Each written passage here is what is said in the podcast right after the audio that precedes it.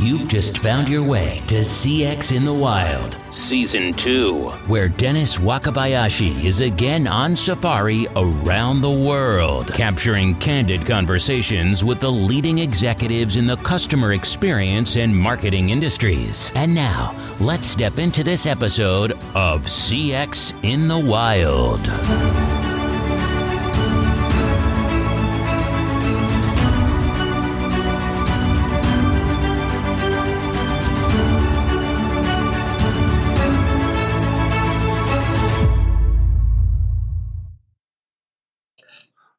All right. Another episode of CX in the Wild. I am here with Andy. Andy Schulkind. Andy Schulkind. Andy, we were just sitting there at a random table having lunch. You started talking, and I was like, I have to talk to this guy on the podcast. Can you introduce yourself? Tell us who you are and what you do. Yeah, my name is Andy Schulkind. I'm the Vice President of Customer Experience for Domino North America, based in Chicago. Domino is an industrial printing company that serves the food, beverage, and life sciences industries. I don't know what that means. Tell us, tell us what that means. Well, everybody has products in their home that have some sort of a code on it. It could be a soda bottle, it could be food packaging that has an expiration date, it could be medicine in your medicine cabinet that has an expiration date. It might have a serialization code on it. Our technologies work with manufacturers in the consumer products industry and in food, beverage, and life sciences to serialize information uh, that can provide consumer protection and also meets government regulations as well. Okay, so when you said printing, I imagined printing presses, but when I think about these barcodes, these things are like lasered on or like ink jetted on. They're like shot onto things. That's correct at very high speed. So, so the key things that we try to do for our customers is to keep their production lines running because they're concerned about uptime. Because obviously, if they can't code their product, they can't sell it. They have to scrap it. And um, having something that's legible and easy to read and meets the, the regular requirements. So if there's a product recall or if there's a problem, customer has a problem with the package, they can articulate to their uh, the manufacturer's customer service department around the problem that they're having. So this is just mind-boggling to me because I we spend so much time in this conversation about CX, about personalization, about getting data on the customer, uh, you know, and what you're doing, I'm sure you do all of that too, but what you're in this like completely mature industry where you're literally getting information, specific information, date, time, place, and you're putting on individual packages or products that then go all over the place. I mean, the scale of identification in the physical world there just blows my mind. Well, you know, everything has a code on it now, and you'd be amazed at some of the things that you you look at. Even the inside core of a roll of toilet paper has a code inside. And now you'll probably next time you change your toilet paper, but look inside to see if there's actually a code there. But there is. Um, and you know, we're meeting for many of our customers uh, some sort of compliance that they need to do. So um, there is some sort of component that uh, might, one might say is we're commoditized in terms of our competitors, but I think the thing that we try to do to set ourselves apart is the relationships and the trust that we build with our customers. And that's done both through our service engineers that are in the field, our account management team that supports them in terms of helping them find complex solutions to their to their issues.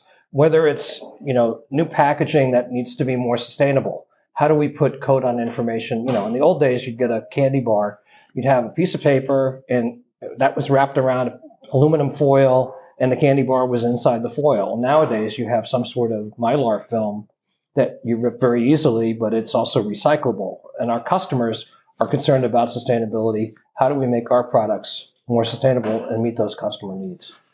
Wow, compliance for identity of products. It's, it's sort of like or in an Orwellian way is making one. Is there a compliance guideline somewhere for compliance of identity of humans, or are we in this industry trying to identify behaviors? It's it's it's just fascinating the amount of data you must handle, and well, I guess your your customers handle. Our customers. You handle. you facilitate the identification onto the package, which That's correct, and that's usually their code. So you know what we'll do is we'll create samples using our products to see how readable the code might be, um, to see how quickly it's able to be scanned on or lasered on or what have you.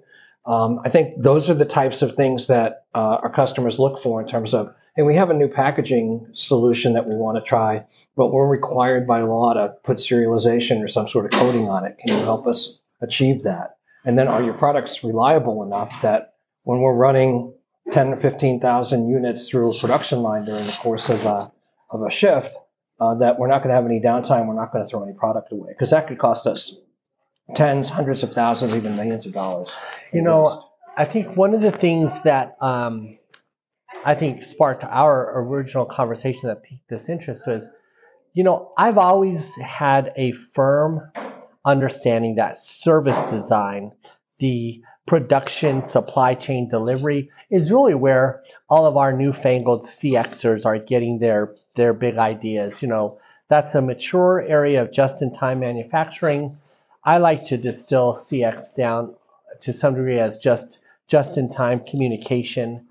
But here is you have this industrial process of identification on physical products, but that does segue back into this digital world of tracking and and information about connections between customers and products. It's consumer protection too. I mean, you know, Mm. our customers want to make sure that their consumers feel that the products that they're buying are safe. yeah. And if they have a problem with the product, there's an easy way to trace where the product came from. So there's a need, God forbid, to recall something, you have the ability to do that quickly. You know, I saw I, I saw a documentary about um, Pepsi, and people were tampering with Pepsi cans, and this sort of identification, I really liked it because some of the tamperings were to me as a consumer obviously preposterous. This person is trying to commit fraud, but I love that Pepsi had the ability to track down and and determine what had happened to their product. And just in in your um, just to your point, I do feel a whole lot safer around products than ever. You know, And you know, our customers, I think, are demanding because their customers are demanding more sustainable products. So, you know, we have a solution where we usually use continuous inkjet to print on the bottoms of soda cans, and uh, we had other customers that said, you know, we could improve our, our speed if we could find a way to do a laser code Yeah. on a can. We were able to find that solution for them. And that's a much cleaner environment. I don't know if you've ever been inside a bottling plant, but it's kind of sticky and there's, you know, because the syrup and everything else floating around in the atmosphere. Uh, giving us that sort of uh, finding that solution for a customer was really gratifying because it allowed them to move their cans through at speed. They don't have to raise the temperature of the cans for the uh, product, our, our, our ink to stick on it, and they can just move things through more quickly. And it's much more accurate and readable uh, code as well. interesting. So uh, clearly, innovation happening in your world of customer experience.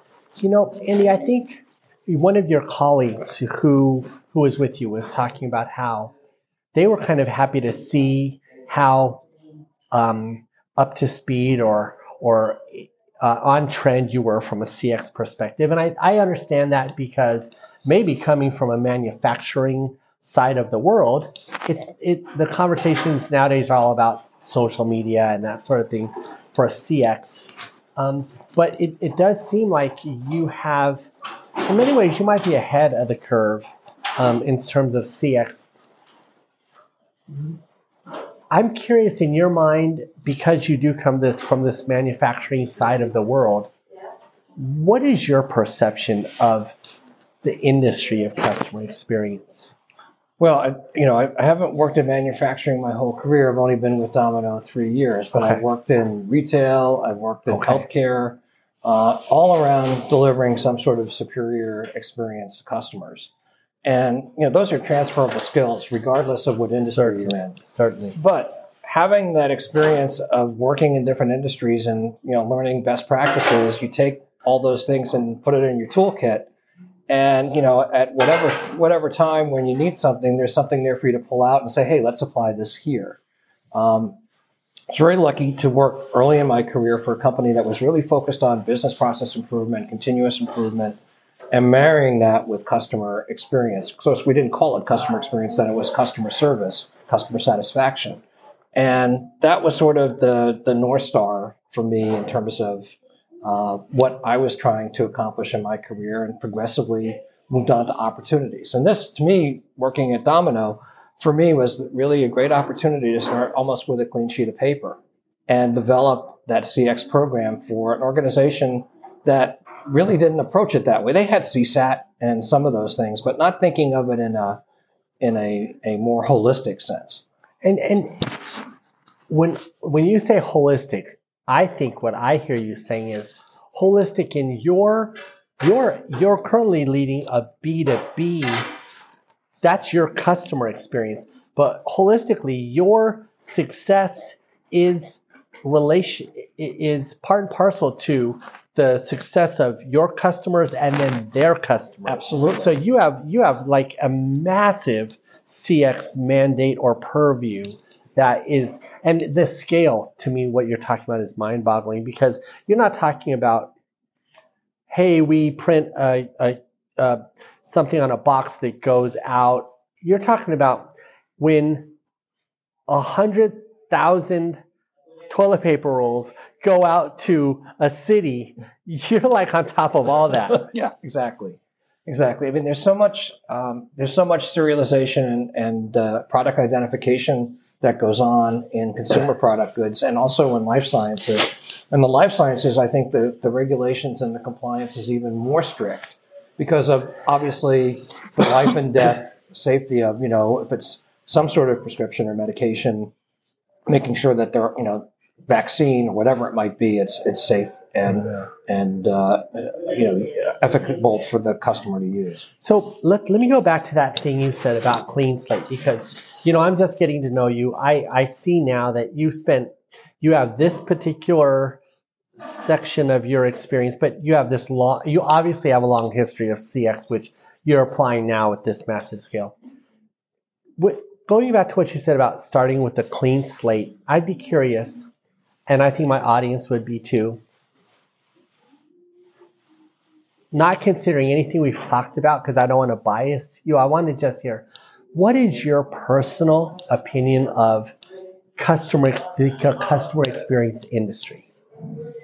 You know, it's uh, it's it's to use use a, an overused metaphor. It's a journey that everyone is on, and um, it's also a journey without a finish line because you're always going to be looking for ways to improve upon to retain because customers' needs are always going to change. And, you know, it's hard enough just to keep up with them if you can look over the horizon and try to anticipate what they need or think about what they're going to need and partner with them. That's, you know, for me, that's the fun stuff that, that gets there. Uh, the, the clean sh- slate piece, there wasn't a whole lot. It was a very mature, immature component three and a half years ago when we started working on this. And we've come so far. And my colleague that you spoke to at lunch, um, she'd been with the company 10 years, and, and for her, this has been a new journey for her. I've been doing CX for, I hate to say this, almost 40 years. And um, she's just sort of amazed, like, wow, we've accomplished so much in such a short period of time. And we're not perfect. We still have opportunities to grow and all of that. But how can you not, in this day and age, not be thinking about what a customer's need is and satisfying that need and not be successful in business. Everything's based on a relationship, whether it's a virtual relationship or whether it's a face to face relationship. Yeah. When you started, since you've made some progress, are there some tips or tricks that people should be listening to? You obviously 40 years of doing this, you have a, a wealth of service design, Kaizen, uh, CX. What should our listeners, if they were listening, where, where do you start? Where, where did you start? I know everyone is on their own journey. Everybody starts, everything's different for everyone. But you seem to be someone who's accomplished. You've used your experience to, in the last three years, accomplish some pretty impressive um, uh, strides. What, what what what should people know about that, or do you want to not tell anyone since no, it's just uh, no? I, I you know I, I think that um, you know, my feeling is that there are people who are starting out in this as a career, or they're in a they're in a, a immature organization where they want to develop this, and I'd rather be open and share what I know. It, you know, you got to find what works in your own organization within your own culture. Uh, I think for me, where there's been real success in this journey that I've been in the last three and a half years, it starts with sponsorship at the leadership level. Uh, both the president of our uh, sales channel and the CEO of our company very engaged on wanting to make customer experience part of who we are as an organization. The philosophy has always been that the, the people in our organization make a difference, and CX is just a logical extension of that because it's the people that our customers remember and, and the interactions that they have. If it's a service engineer in their factory, or an account manager, or someone that they talk to on the phone, uh, all of that lends itself. It's providing some structure, it's providing some guidance, it's education. I think the more you can educate people, and the other thing is tying CX uh, metrics and employee experience metrics to whatever the company's goals are, are the other thing that you need to do. Because then everyone has skin in the game. Um, and it's not a CX department that's going to get everyone there. It's educating the whole organization getting them to, to sort of build that fire inside of people. You're not building a fire underneath someone, you're building a fire inside of them. I love that you said that. You know, a couple of things I've noticed in the industry.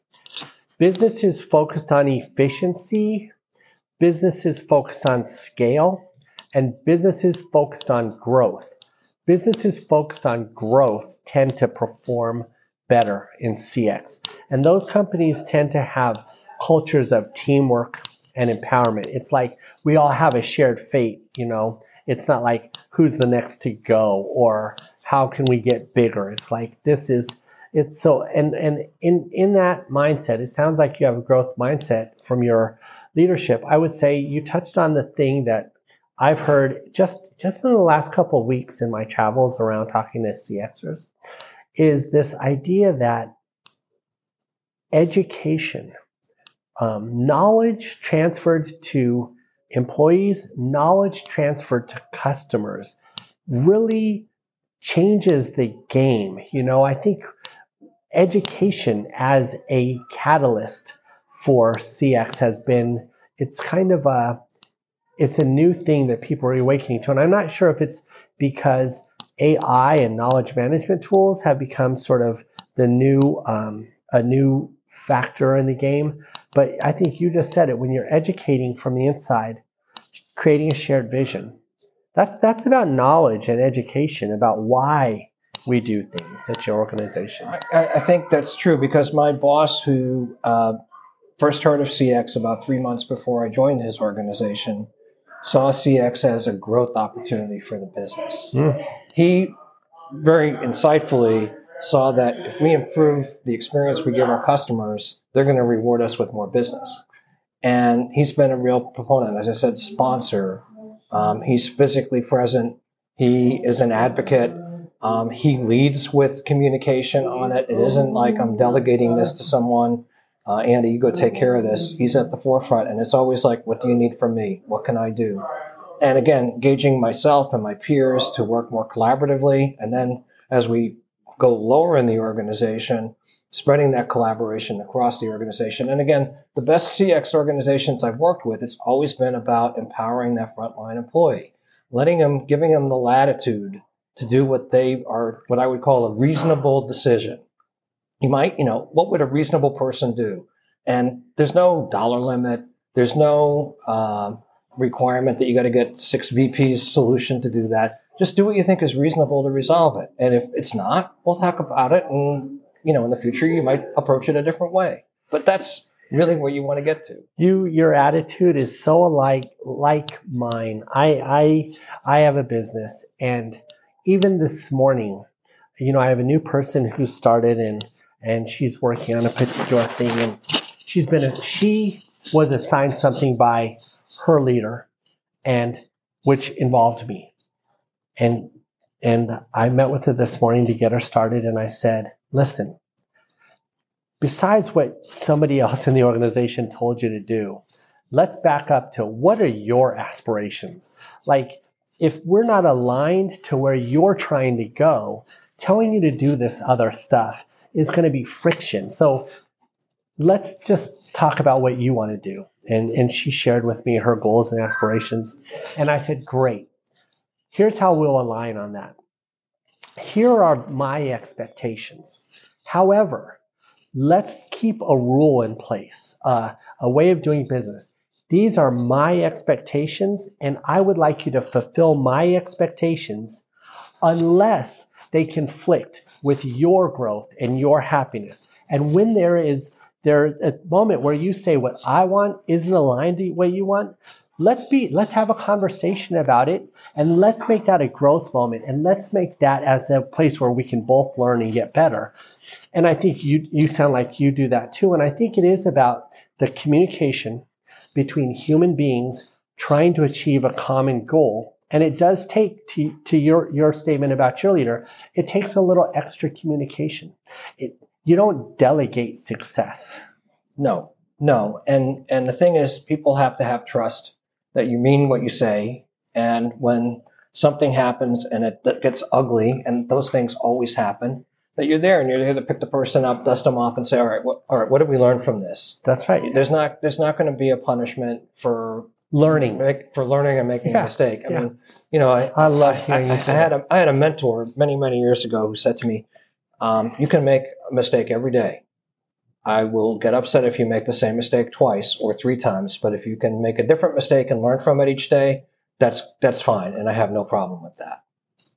That's good advice. Well, Andy, I appreciate you just shooting the breeze with me on CX in the Wild about um, about from your perspective. I think you have a little bit adjacent perspective to a lot of the people that I speak to. Are, is there any? I mean, you've given so many words of wisdom. Is there anything you think you'd like to share with the audience as a final thought, sir? Well, I think the other thing that you know, it's hard work, it's relentless. Um, sometimes it feels thankless, but it can also be an awful lot of fun uh, when you uh, have an environment where people can sort of enjoy the opportunity of of satisfying a customer and uh, even turning a customer around. There's always that challenge of, hey, I took a bad situation and made it a good one. Awesome, Andy. Thank you so much. Thanks for joining us for this edition of CX in the Wild. If you've enjoyed the show today, please share it with someone else who appreciates this kind of original content. And be sure to visit DennisWakabayashi.com to catch up with Dennis or find out where we're going to be on our next CX in the Wild adventure.